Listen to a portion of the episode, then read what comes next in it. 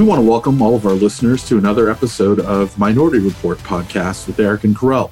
Each episode, we talk with leaders in business, tech, and media. And today, joining us is Troy Prince, who is the founder and CEO at Wall Street Bound Inc. Let's jump in and get to know Troy. Troy, welcome. How are you? I'm good. I'm good. Thanks for having me. Oh, we're thrilled. And uh, we can't wait to, to share a little bit of time and, and get to know you a little bit today. Troy, for our listeners who may not know you, can you tell us a little bit about you? Where were you born and raised? And tell us a little bit about your family. Born in New York City, raised in the Bronx, second generation West Indian. Yeah, I'm a Bronx kid by way of the West Indies. That's awesome. Tell us a little bit about growing up in the Bronx with the family from the West Indies. How did that impact you sort of culturally and your identity and who you are today?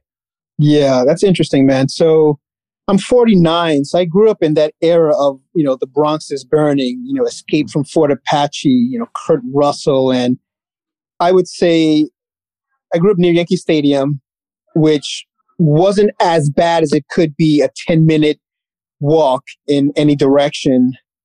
But it's interesting to have grown up in that period.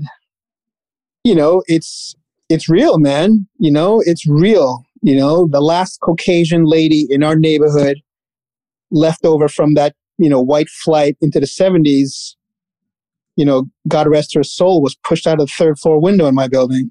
You know, it's the realness. But at the same time, being West Indian, you know, we know a thing or two about the switch. My mother's a teacher. My father, one of the most brilliant people, you know, I know. And so within that, we absolutely grew up in our own cocoon Mm. And it was never a case of, you know, going to college or not. It was always where.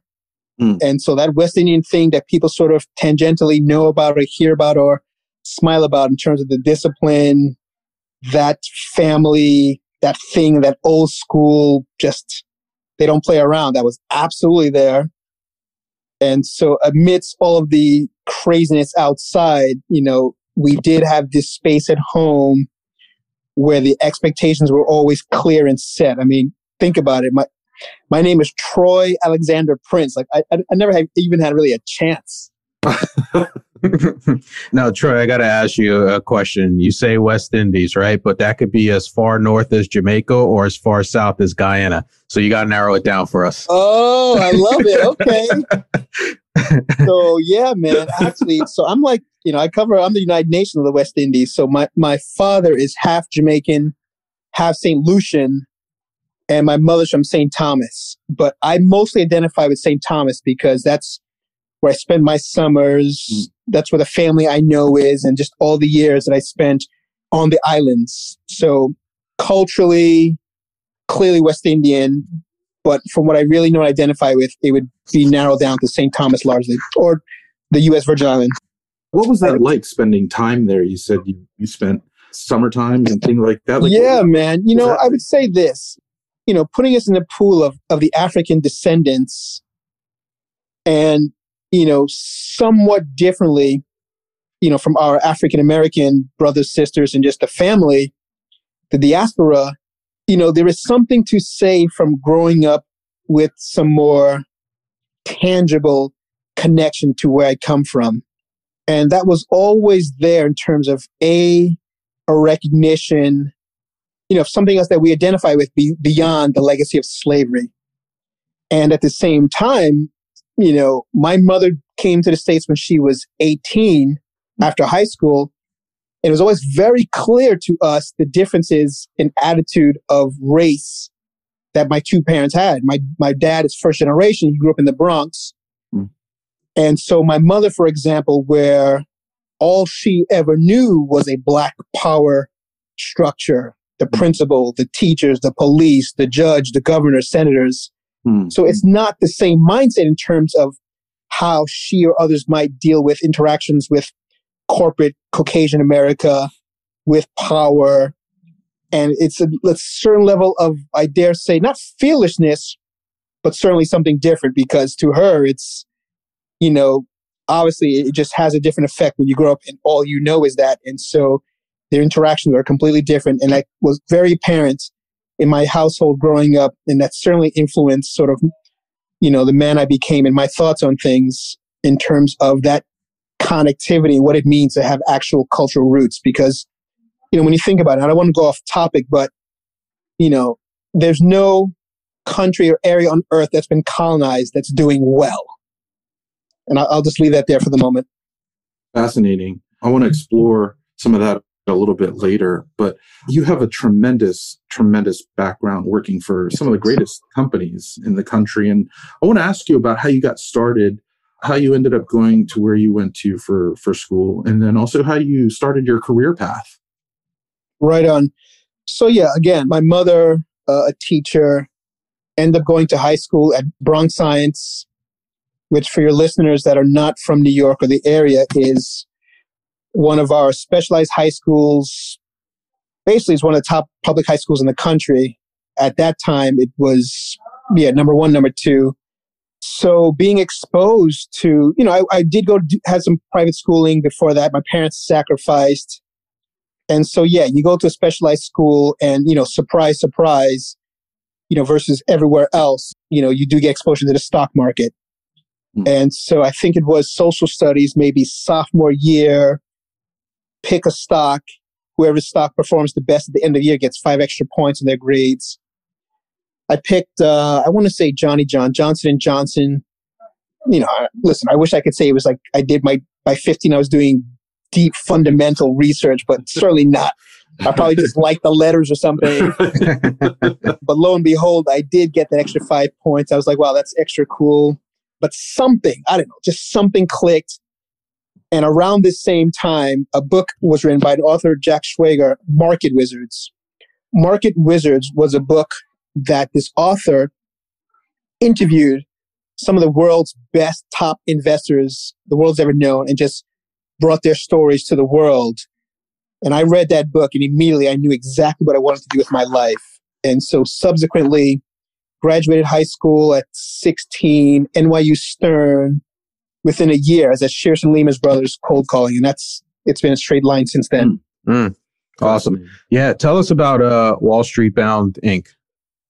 So Wall Street Bound, yeah. So fast forward twenty some odd years on Wall Street, always what's called the front office, either client or investment facing, which means you know that's where the money's at.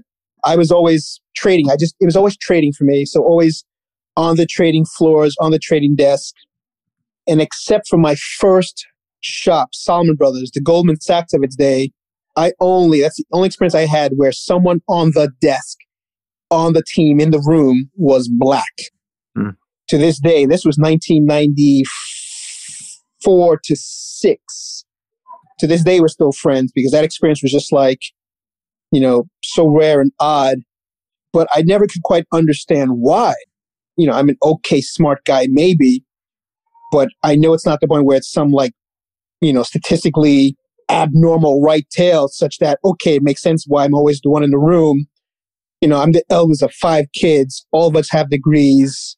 One of my sisters, double degrees from in psychology from Columbia. Kids in my congregation growing up. You know, the one place I could go to the neighborhood was the tennis courts. You know, we know that talent and IQ are equally distributed. Like they're out there. We all have them cousins, nieces, siblings, etc. And so it just always bugged me as to why. Like at some point early in my life, it felt special, but at some point it was like, no, this it's it's ridiculous. So let's see. I've had this idea for 15, 17 years, but you know, I moved around the world, did a bunch of things. My last stop was Vietnam. I lived in Vietnam for five years, and I would come home a week out of the year during the U.S. Open, and I come home and the kids are still dancing for quarters on the trains. And I'm just like, you know, we can do better than this. And it's, there's a disconnect, you know, thinking back to the original idea, Yankee Stadium, 161st Street is a 40 minute ride or less from Wall Street. And how is it that 12 miles, I think it's actually 12.2 from the greatest economic engine on earth can be, can exist the poorest congressional district in all of America where I grew up in. How is this possible in America? And so two years ago when I moved back home, I said, Troy, you're 40, um, 40, static. what are you waiting for? If not now, when? And so I launched, uh, you know, walked into a classroom, invited to a predominantly black institution, one of the campuses at CUNY, City University of New York, largest public school system in America. And on summer June 19, Crown Heights section of Brooklyn put together curriculum with a professor sanctioned by the dean of business school, did not expect to get paid, was not thinking that I needed to uh, have already jobs and things lined up. I just wanted to get in front of the classroom, get in front of these young people, and start delivering this information. That's how it started. Awesome. What's been your experience since you've hmm. started the company? Would love to hear. Oh sort of, boy! Yeah, would love to hear that interaction with mm. with the people you're teaching. Yeah. Okay. Okay. So you mean particularly with the students, or just in general? Students, and then in general. I'm not going to let you get away without answering both. so students are hungry, you yeah. know, and yeah. I've been blessed to sort of recognize that a this is not just some crazy idea that I had in my mind you know, certain stats put the number of out of school, out of work young people, youth in America at 5 million. And they're hungry. And these young people, by virtue of even being in college, they're already somewhat ahead of the game. Mm. But we already, we know that on average, I think it's only 26% across the country that graduate. In New York, it's barely over 20%. That's when you include six years and two year degrees. So just by being there, they're somewhat ahead of the game. But the idea is to meet them where they are. And to the degree that our young people, the majority of them are not going to HBCUs, Ivy Leagues, branded schools, they don't even realize that they don't have a shot to have those conversations with the recruiters at Wall Street. It just, you know, uh, having a resume, putting it on monster.com, good luck. And so they are hungry. You know, once they have some insight as to, okay, education's clear the way, how do I build connectivity with anything that gets me closer in terms of either the technical knowledge, the social capital to know when, where, how a Goldman Sachs interview is. And that largely stems also from leadership at some of the schools that recognize, listen, our kids, we know they need some other training and or grassroots help to put them in the position to even get to the door, much less compete. So the feedback has been very encouraging to make me realize I'm absolutely on the right path here. Otherwise, it's the other side of the ledger in terms of the org support, corporate America that, you know, as Arsenio Hall used to say, things that make me go, hmm. That's right. Yeah. And I appreciate that, Troy, that, that level of insights. Now, as a black man starting a company like the one that you just started, not just started, but are running, and your goal of educating kids that are coming up. I'm curious to know and understand what hurdles have you run into? What challenges have you faced as you try to as you try to grow the business? So let's just say, you know, I read one or two books, did a lot of Googling, spoke to some other orgs.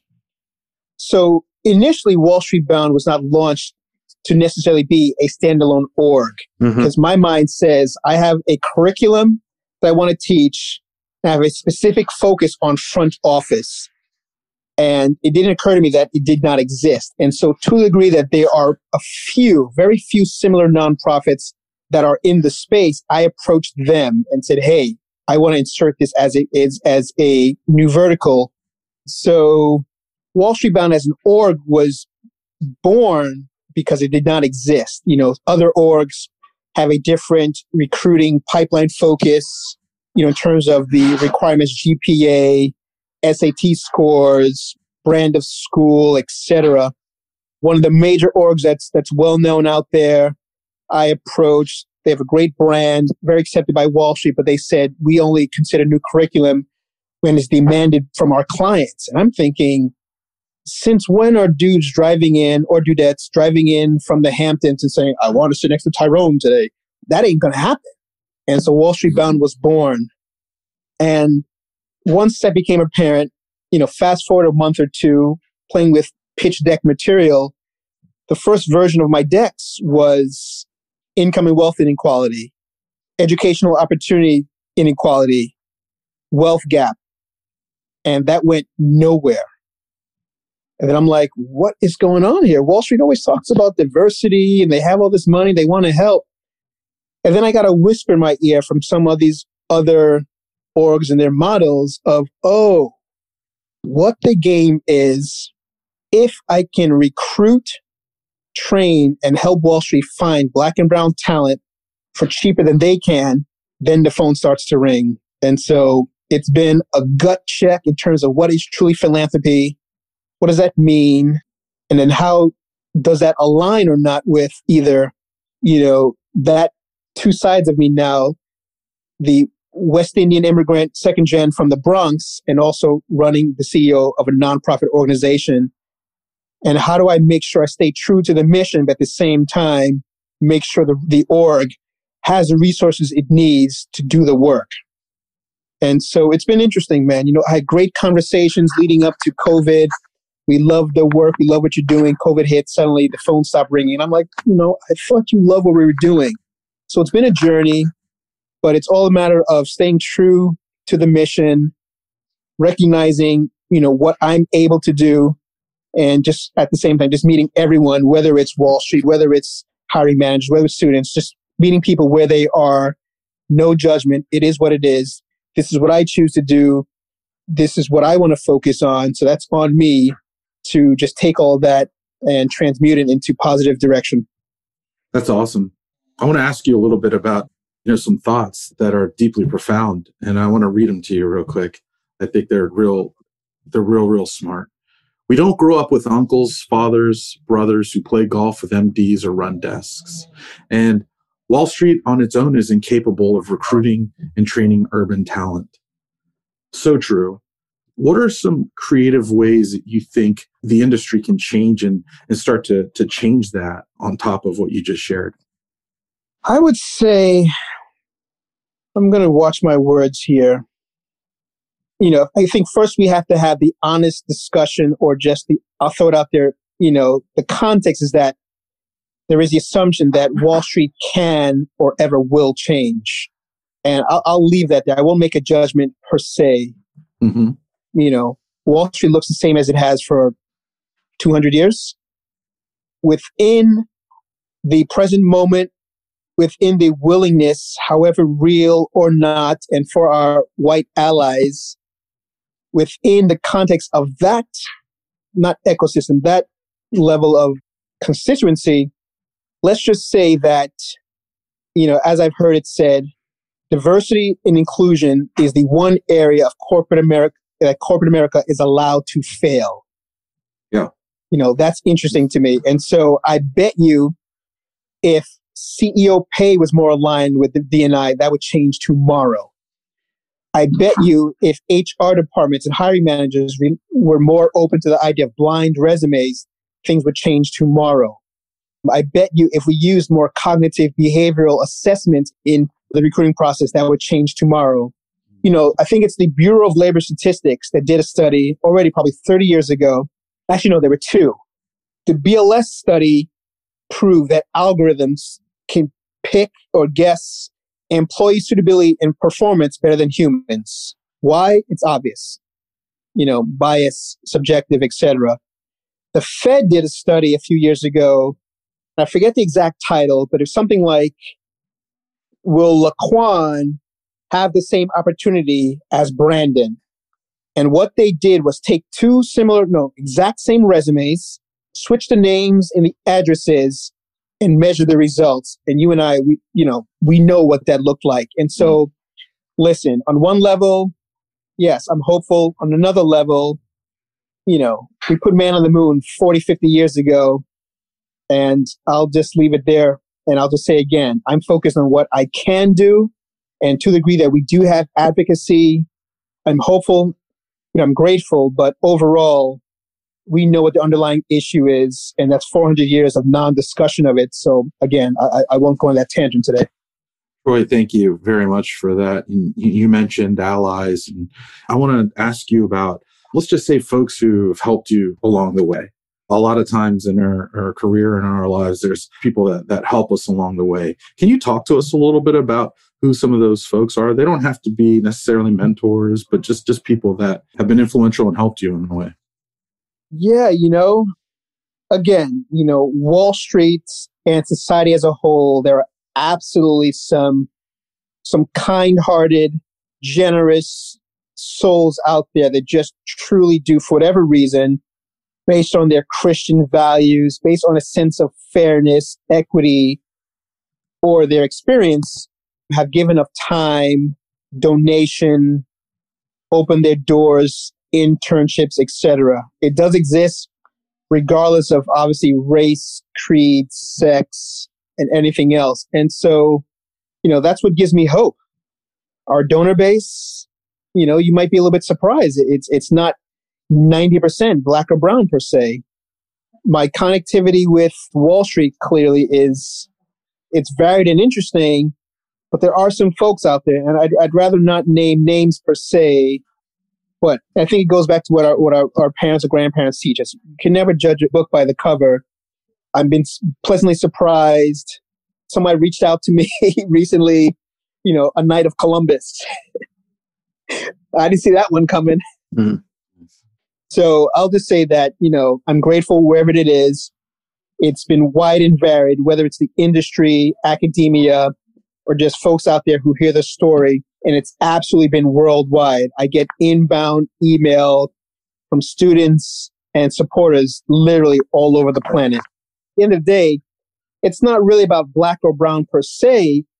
It's about opportunity and some sense of fairness and how that may or may not equate in people's minds with social justice, economic justice, and that's something that we can all relate to.